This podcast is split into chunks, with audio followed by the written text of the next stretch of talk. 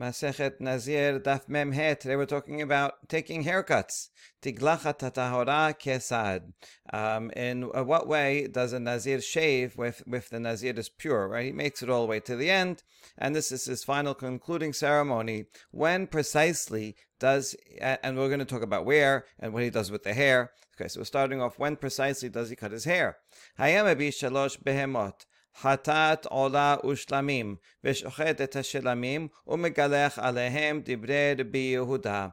So he brings his three animals, hatat, olah, and shelamim, and he um, uh, uh, uh, he does shechita to the shelamim offering, and it's at that point that he cuts his hair. So it'll be after the shelamim. So in the order here, it looks like shelamim is the last one, and so he shaves at the end. There are those others who interpret it that the shelamim would be first, but uh, I think it's a clearer reading if you say Chatat Olah Shelamim. According to the Beuda, that's when he shaves after, uh, that's when he takes a haircut after all three and shaves.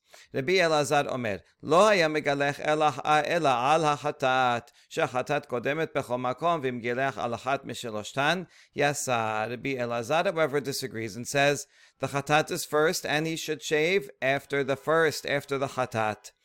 Um, and so uh, I think it's easiest to, uh, so he says this line because the Chatat is first. Based on that line, maybe uh, Rabbi Yehuda is disagreeing with the order and saying Shelamim is first. And according to that interpretation, um, they all agree that it should be, he should shave after the first sacrifice. It's just a question, is Shelamim first or is Chatat first? But here Rabbi Yehuda himself said Chatat, Olah, and Shelamim. Sounds like that's the order. They agree on the order. And so um, Rabbi Yehuda says after the last one, the Shelamim, and Rabbi Elazar says after the first one, which is the Hatat. Um, however, that's all lechatechila. V'mgileach al achad mishloshtan yasa b'diavad. If he shaved after any one of the three, that is fine. He fulfilled his obligation. Now, Rabban Shimon benGamliel Omer, Rabban Ashbag is going to talk about actually a, a slightly different topic. Hevi shalosh be'emot v'lo piresh. Generally, when you uh, designate the animals, you say, this is going to be for my chatat, this is going to be for my shelamim, and so on. Um, but if you brought the three animals but did not designate which is going to be which, well, then you don't, it doesn't matter, uh, because uh, each one is a different type. Um, that which is going to be for a chatat is going to be the female sheep, and that, that's one year, that's in its first year. Um, they, we would say, when, when we say one years old, means, it means they passed their first year. That means uh, uh, they're on to two. But in, uh, in, uh, uh, um, in the Talmudic um, way of counting years, uh, year one is the first year from zero to one. Okay, so that's a female sheep. And so that one's going to be obviously a hatat. The one uh, uh, for an olah, you bring a male sheep in its first year, so that's, then you know what that's going to be. And for a shelamim, bring a ram. That means a male sheep that is over one year in its second year. And so even if you don't designate them, it's clear which one is which. Okay, now we have a braita that's going to um, give us more details about the shaving process. Tenor banan v'gilach nazir petach ohel moed v'gomer v'shlamim hakatum medabesh ne'emar ushchato petach ohel moed. So this is going to support the opinion of Rabbi Yehuda that the shaving is done right after the shelamim offering, because the pasuk says, let's look at it inside together. Here, um, it talks about here the uh, uh, um, uh, the offerings, and then v'gilach nazir petach oel moed et rosh nizro v'lakach et zarosho et rosh nizro v'natan ala esh asher tachat zebach hashelamim. All right, we're going to analyze all the parts of this pasuk, so let's see it carefully. The Nazir is going to shave his uh, uh, is going to shave at the entrance of Ohel Moed. Now we're going to see a f- number of different ter- interpretations of what this means. Nobody thinks it means literally at the entrance of Ohel Moed, because that would be kind of a desecration. There's not a barbershop there. Okay, so we'll see what else this means. Um, his head, and he's going to take that uh, se'ar, that that hair that he cuts, and he's going to put it on the fire under the sacrifice of the shelamim. The shelamim is boiled in a pot, and so there's fire under the pot, and you take the hair, it's a bit unusual, and uh, we take the hair and we put it and burn it in the fire under the pot of the shelamim. It's going to get even more, a little, a little even more unusual. We take some of the gravy from the from the pot that's boiling and put it on and put it on the hair. and then put the whole thing underneath, as we'll see in a few minutes. Okay, so now, um, so what, is, what does this pasuk mean? Petach Ohel Moed. If Ohel Moed is not literal, then what does it mean? Oh, well, Ohel Moed is also mentioned in another place. Um, in the beginning of Vayikra, when it's talking about all the different uh, types of korbanot one brings, it talks about the shelamim, and it says, Ushchato Petach Ohel Moed. So we're making a gezerah shavah. It says Ohel Moed regarding shelamim. And it says Ohel Moed over here, that the Nazir cuts his hair at the entrance of Ohel Shelamim. So at the entrance of Ohel Shelamim is a way of saying um, uh, together with the Shelamim offering. Okay. And now, as is the typical Midrashic style, it gives hypothesis, and then it presents the opposite to say, well, maybe you can say, argue the opposite way. So you say that Ohel Moed means with the Shelamim, based on the based on the gezerah shavah. Maybe not. Maybe it means literally he takes a haircut at in front of Ohel Moed. Um, that would be, you know, in front of the in, in front of the Kodesh, like we had in this picture, right? He'll go, he'll go right in front over here, and they'll take a haircut right there, right? Set up a barber a barber chair and take a haircut, right? Does that make sense? And we say no. The Braita uh, continues um, and says um, here. Um, Amarta imken derech bizayon hu. No, that would be a that would be degrading to the mikdash. So it can't mean that. Rather, it must mean with the shelamim. Okay, that is Tanakama. The Braita continues uh, with Rabbi Yoshiya Omer eno sarich hare amra Torah lo taleh b'malot al mizbechi kal vachomer lederech bizayon. Rabbi Yoshiya basically agrees with Tanna Kama. He's just saying, you didn't even have to get into this Hava Amina to say possibly that Ohel Moed could, could mean literally that you take a haircut. Because we know from a different law that um, you cannot, you have steps um, next to the Mizbeach, has to be a ramp. Uh, why? Because it would be degrading for the Kohen if it, when when you're walking up walking up steps, you have to take wider strides, and uh, that's uh, that's the degrading. To take such wide strides, take small steps, um, keep keep it together, and then his, his robe doesn't uh, open up so much. So that's more modest for the Kohen uh, when he's walking up uh, the Mizbeach. So if we know from that, that that's very little degradation. I mean, you know, in uh, in uh, palaces and fancy places all over, you have steps, right? It's not a that's not a big deal. Even that, no, we say have a ramp, because even that small amount of degradation of uh, of taking a large step is prohibited. So all the more, all the more so, taking a haircut, which really is uh, um, a, a degradation, right? You wouldn't, you wouldn't go take a haircut in, not even in your own living room, uh, uh, not, not to, not to say any kind of fancy place. And so Rabbi Yoshiya is like, no, there's no possibility that anybody ever would have thought that you take a haircut in front of Ohel Moed. So basically, he's agreeing. Yes, Ohel Moed means something figurative. Um, and so, as we saw before, it means that it's together with the Shelamim. Now we have something very unusual. In the printed Talmud, uh, it says, Nusach Acher b'midrash b'parashat Naso taf two forty-two u'shnayim. Right? Look in the printed edition. It says this. It's in brackets, but you know, before the brackets were there, it just said that. And it says there's another version of that Midrash, and it gives a page number of that Midrash. Now, this is in fact found in uh, Midrash Rabbah. Um, but uh, and but the page number is from to a printed edition, not our usual printed edition. But clearly, this is a uh, insertion that does not belong here and that's not original to the Talmud, because the Talmud obviously is um, was composed way before printing. Um, and in fact, if we look at the manuscripts, uh, we can see that this is only in the printed edition. Um, and is not found, is only in the Vilna edition. In fact, is not found in the Venezia. That's the second line, is the first printed edition, is not found in any of the other two manuscripts that we have. So this Nusach Acher, someone put it in the margin, some student or whatever, put it in the margin of, uh, of, uh, of some, uh, some, uh, printed edition, because this is actually added in later than printing. And somehow a later printer stuck it right into the text of the Talmud, um, but uh, we put it in brackets because obviously it does not belong in the Talmud. All right, well, we'll read it anyway because it is uh, interesting to compare different versions of the of a midrash. It's uh, basically the same as one we just said, except that the whole thing is said by Rabbi Yoshiya. Um, so v'gilach Nazir.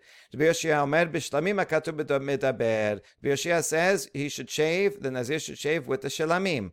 So is that true? Or and or ela, maybe it means literally in at the ohel moed. It some it abbreviates the rest of it. Im kenam la Torah lo ta'ale kavachomer d'var shelo yigalech petach hamoed ela b'shlamim hakatu b'medaber. No, if so, that would be that would be degrading. And if we learn from the fact that it has to, you can't have steps, because that's taking that, then you'd be uh, the Kohen would be taking too wide. Uh, um, his steps would be too wide, and that would be degrading. If that's still into small de- de- de- denigration, and the Torah prohibits that, for sure, taking a haircut would not be allowed. Therefore, we see the Ohel Moed is not literal, that he cuts his hair there, rather it's talking about with the Shelamim. Okay, this is basically the same, except that it's all in the name of Rabbi Yoshiya.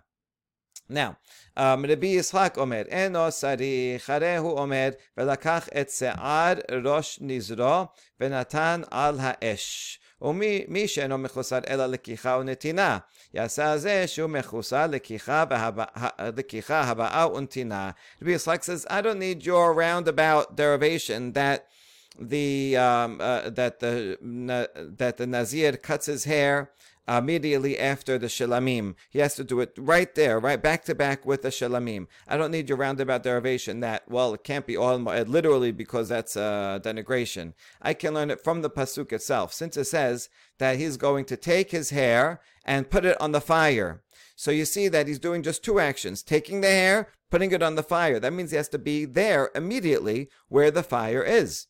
So the, well, one can only do that if he's missing only taking and putting. Take the hair, put it under the fire. And that excludes someone who has to take it, bring it, and place it under the fire. And therefore, if we took it literally, Ohel Moed means he's going to t- uh, um, uh, take a haircut, Ohel Moed, and then he's going to burn it. Where does, where does usually burn the Shelamim?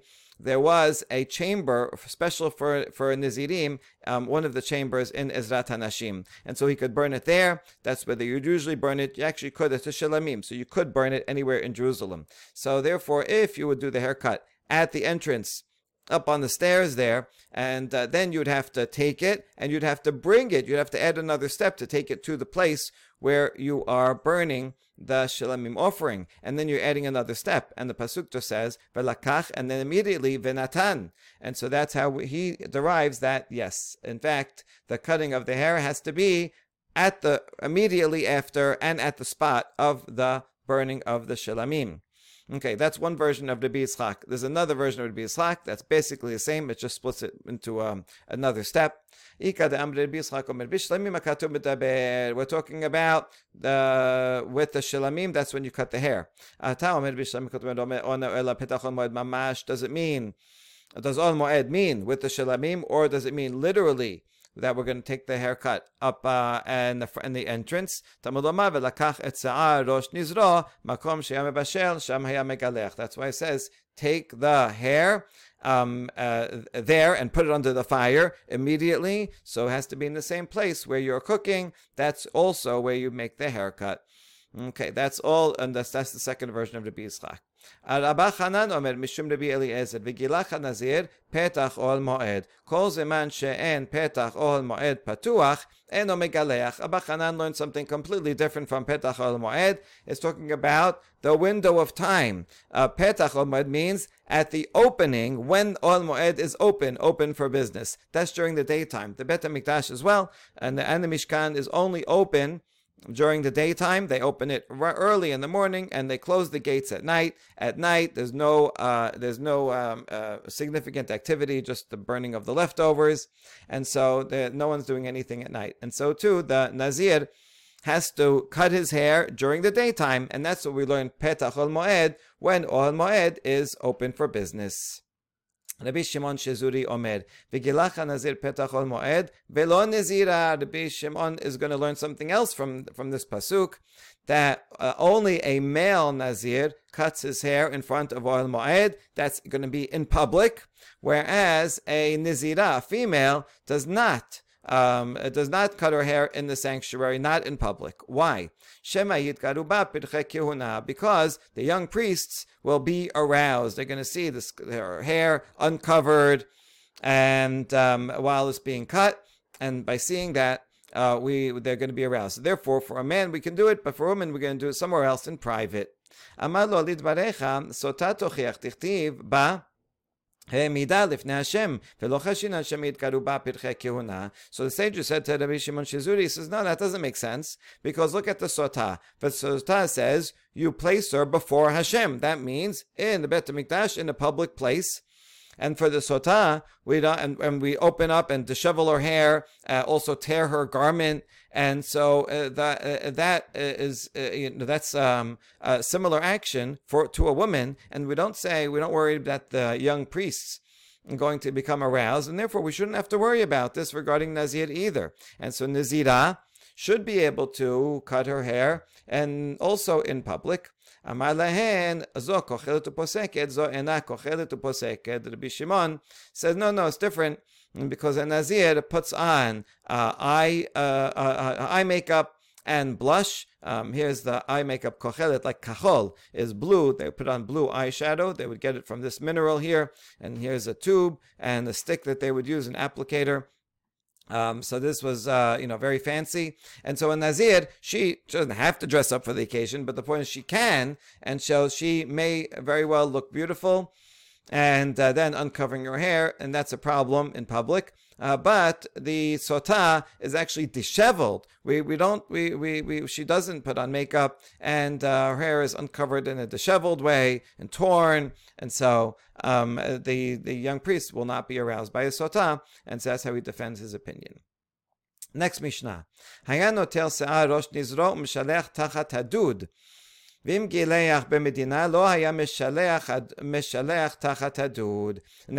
you take, they cuts, their, cuts his hair, and he's doing it after the shalamim. Let's assume at uh, uh, near, right near the place where the shalamim is being cooked. He takes his takes the hair, some of it, and he puts it under the pot where the uh, where the where the where it's being offered. Um, uh, right uh, in the fire under the pot of the shalamim. Okay, now that's only if it's da- if he does it right there, wherever, you know, in the Beit HaMikdash, in that chamber.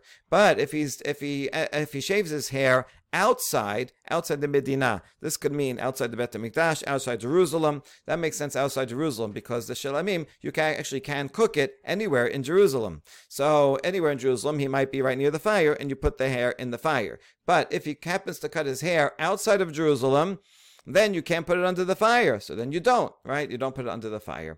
All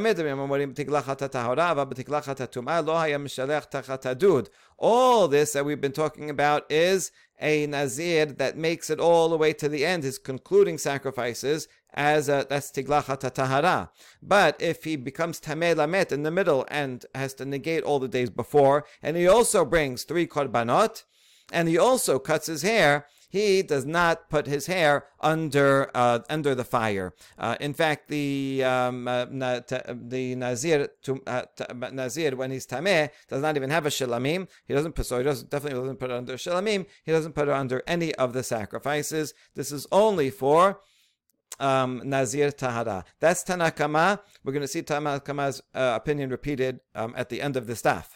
There is another opinion. Rabbi Meir disagrees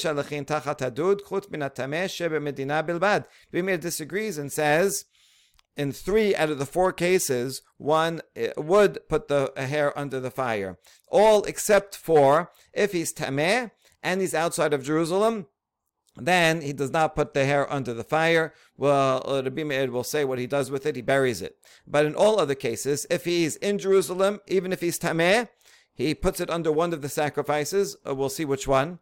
And if he's tahor, no matter where he is, he finds a way to bring it and put it under the fire. That's according to the Rabbi Meir. Gemara. Notel se'ar rosh nizro. Back to the same pasuk. Tanu Rabbanan. V'achar kach notel atarotev ve'noten al se'ar rosh nizro. So we're going to learn a couple of halachot here. Number one, you take some of the gravy in, from the pot of the shalamim, and you put the gravy onto the hair, and then you take that gravy and hair combination, u'mishalech tachat hadud shel shalamim, and you put it under the fire of the shalamim. Ve'im shilach tachat hadud shel chatat ve'asham yasa. And if, instead of the shalamim, he puts it under the chatat, or under the asham, then he has fulfilled his obligation. Note that Nasham is only for the Nazir Tameh. Okay, so we ask, Asham ben Nazir tahor mi ika? What do you mean Asham? He doesn't have an, uh, uh, what do you mean Asham? Uh, uh, Nazir tahor doesn't have an Asham. Amar Rava kamarvim Nazir tamem meshalech tachat hadud shel Asham yasa. Rava explains that if he's a Nazir tameh, a Nazir tameh doesn't have a shalamim. He has a Asham instead. So if he, since he doesn't have a shalamim, he can't possibly put under the shalamim. So Rava explains that this line is talking about Nazir tameh. And if he puts it under the the asham, then he fulfills obligation. In fact, he would have to put it under the asham. Okay. Um, and now, what's the source for uh, all this? And the and that braita amarava amarkera asher tachat zebach hashelamim mizibcho yehe tachtav. So this thing with the gravy, we learn from this extra word zebach. Ashikr just said tachat hashelamim. What do you mean zebach hashelamim?